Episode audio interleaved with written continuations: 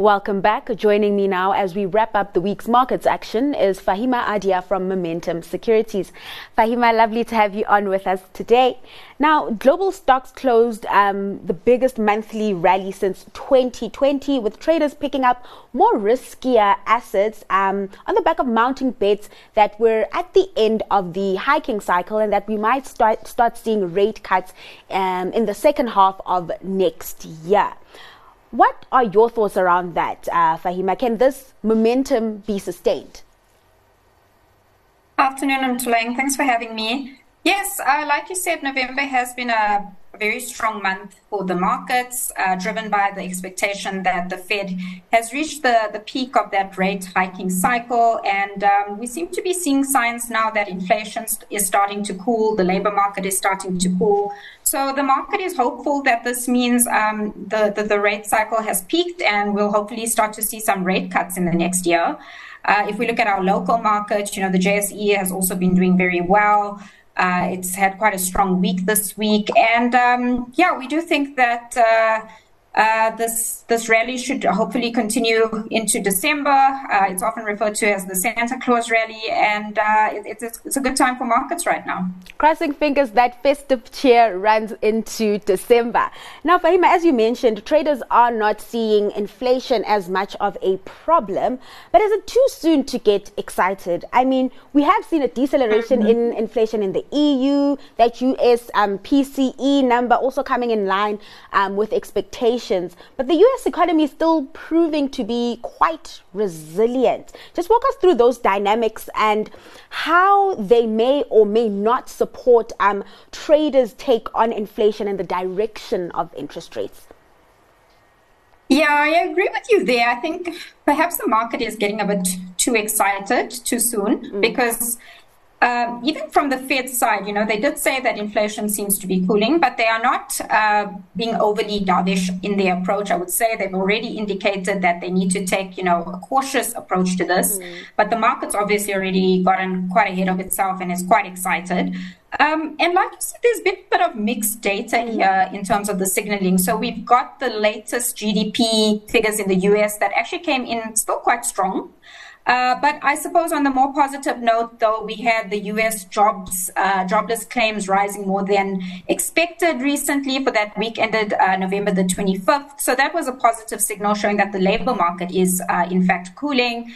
Um, so yeah, and then if we look at the U.S. core personal consumption expenditure index uh, that also showed uh, signs of cooling, which is uh, you know the, the the Fed's preferred inflation gauge. So I think there's been a bit of mixed data. Mm-hmm. And then we also saw some uh, positive results still come through in company uh, earnings uh, that were released in the US. Um, so, like you said, uh, it, it's a bit of a mix, mixed bag. But yes, it could be that the market might be getting a bit ahead of itself. Um, out in the EU, we've had inflation, like the deceleration trend um, deceleration in inflation trend continue. We saw it in the Eurozone numbers. We saw it in the German inflation print. Surely that's just proof that um, the rate hikes on that front are starting to work. Yes, yes, we have been seeing data to show that um, it does seem inflation there has been coming off. You know, they've had to hike rates very aggressively there after those uh, after inflation reached very high numbers earlier in the year. So it's good to see that uh, that has been coming off uh, recently. Now let's turn our focus to the oil markets, where we saw OPEC members agreed to voluntary oil output cuts of about 2.2 million barrels per day. This, of course, um, for the first quarter of next year. The oil price initially dipped after the move, but we did see it somewhat recover um, this morning. Mm-hmm. Faheema, what have you made of that move in particular? Yes, there's been a lot of, uh, of volatility in that oil price um, ever since that Middle East conflict broke out. But uh, yes, I did see that now uh, OPEC has, they haven't come out with a formal announcement mm-hmm. to endorse the production cuts, but they have said that their members can voluntarily cut So we had a couple of their members, the leading one being Saudi Arabia, say that they would be cutting. We also had Russia said that say that they will be cutting, Iraq, and then um, a few African countries uh, like Algeria also. But then we've had uh, you know opposing views coming from other African countries like Nigeria that said that they were not looking to cut output. So I think it's also like a bit of uh, mixed sentiment there. The market's not quite certain, but if mm. the voluntary production cuts do go ahead, as expected, then we will likely see an increase in the oil price in the next year, I would think. Mm, it'll be interesting to see how those um, dynamics play out and how they influence the oil price and the inflation picture at large. Let's turn our focus now to um, company news. Tiger Brands reported strong. Um, top line growth with revenue rising 10%. However, the bottom line growth coming in the single digits with the HEPS up 2%. The trading environment, let's be honest, has been difficult, and the group has had to deal with high food inflation, cash strapped consumers that have started to shop down, as well as the rand depreciation, and not forgetting those load shedding um, um, or the power cuts, the power cut crisis that's been hitting South African businesses. Faheema, just take us through your analysis of the 12 months that was for Tiger Brands. Mm.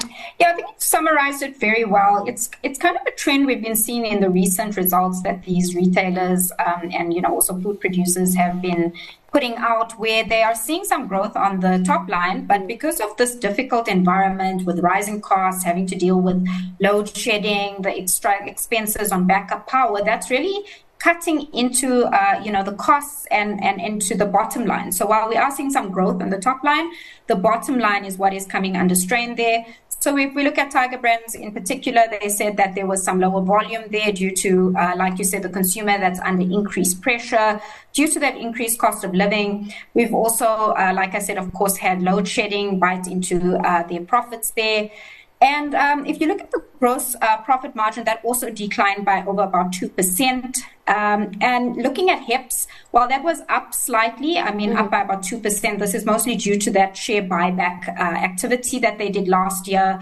Um, so, all in all, I think, you know, uh, the profits were pretty flat on this one. Um, and and just reflecting that it's a very difficult environment for retailers and uh, you know food producers at the moment.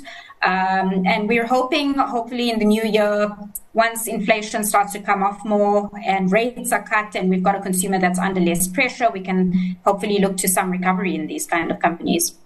Sticking to those high costs associated with load shedding, Quantum Food also being dealt a blow by these load shedding costs and the avian bird flu that hit these poultry producers. This saw its profit, well, not its profit, but it saw it report a loss of 35 million rand. Just unpack those numbers for us further. Yeah, so mm. Quantum Food unfortunately had an additional issue to deal with in, the, in that avian, avian flu, the worst bird flu outbreak we've had in South Africa. And uh, it announced that, uh, you know, this has really impacted a lot of its farms in Gauteng and the Northwest, leading to about 150 million, 155 million rand in layer hens and breeding stock being written off for the year. Um, and that uh, excludes the further costs of feed and eggs that had to be destroyed uh, and also uh, the cost of having to disinfect facilities. They've also said that they've had to incur additional costs to move eggs to uh, other areas that have not been impacted by the bird flu. Uh, if we look at the revenue, that was pretty flat, only grew by about north of 1%. Mm-hmm. And uh, the, the profits fell quite a lot. So that actually fell to a loss now. There's an operating loss of 35.9 million. And uh, the HEPS came in at a loss of 17.4 cents per share. So, very difficult environment uh, for this company. It is a tough trading environment for many South African companies. Before I let you go, Faheema, what is your stock pick? Um, so my stock pick, uh, Ntulang, is Mr. Price. Uh, so we think it offers value at the current pricing, given that recent pullback in the share price. So in the recent uh, report, it did uh, report, you know, some headwinds, also struggling from the same issues we've seen in other retail companies, in that the consumer is under pressure and therefore spending less. So volume suffered there. HEPS was a bit lower. But we're hoping that uh, in the new year, uh, once uh, the economy shows signs of improvement, interest rates are cut, inflation comes off a bit, the consumer will be in an improved position to, to start resuming some of their purchases. uh, for Mr. Price's goods. It's also got a leading position in that discount value segment of the market, so it's pretty well positioned in South Africa. And uh, in terms of the valuation, it is trading at uh, quite a good forward PE of uh, 11 times and looks quite attractive. So that's our pick. Mr. Price, your pick for today. Thanks so much for your time and those insights, Faheema. That was Faheema Adia from Momentum Securities.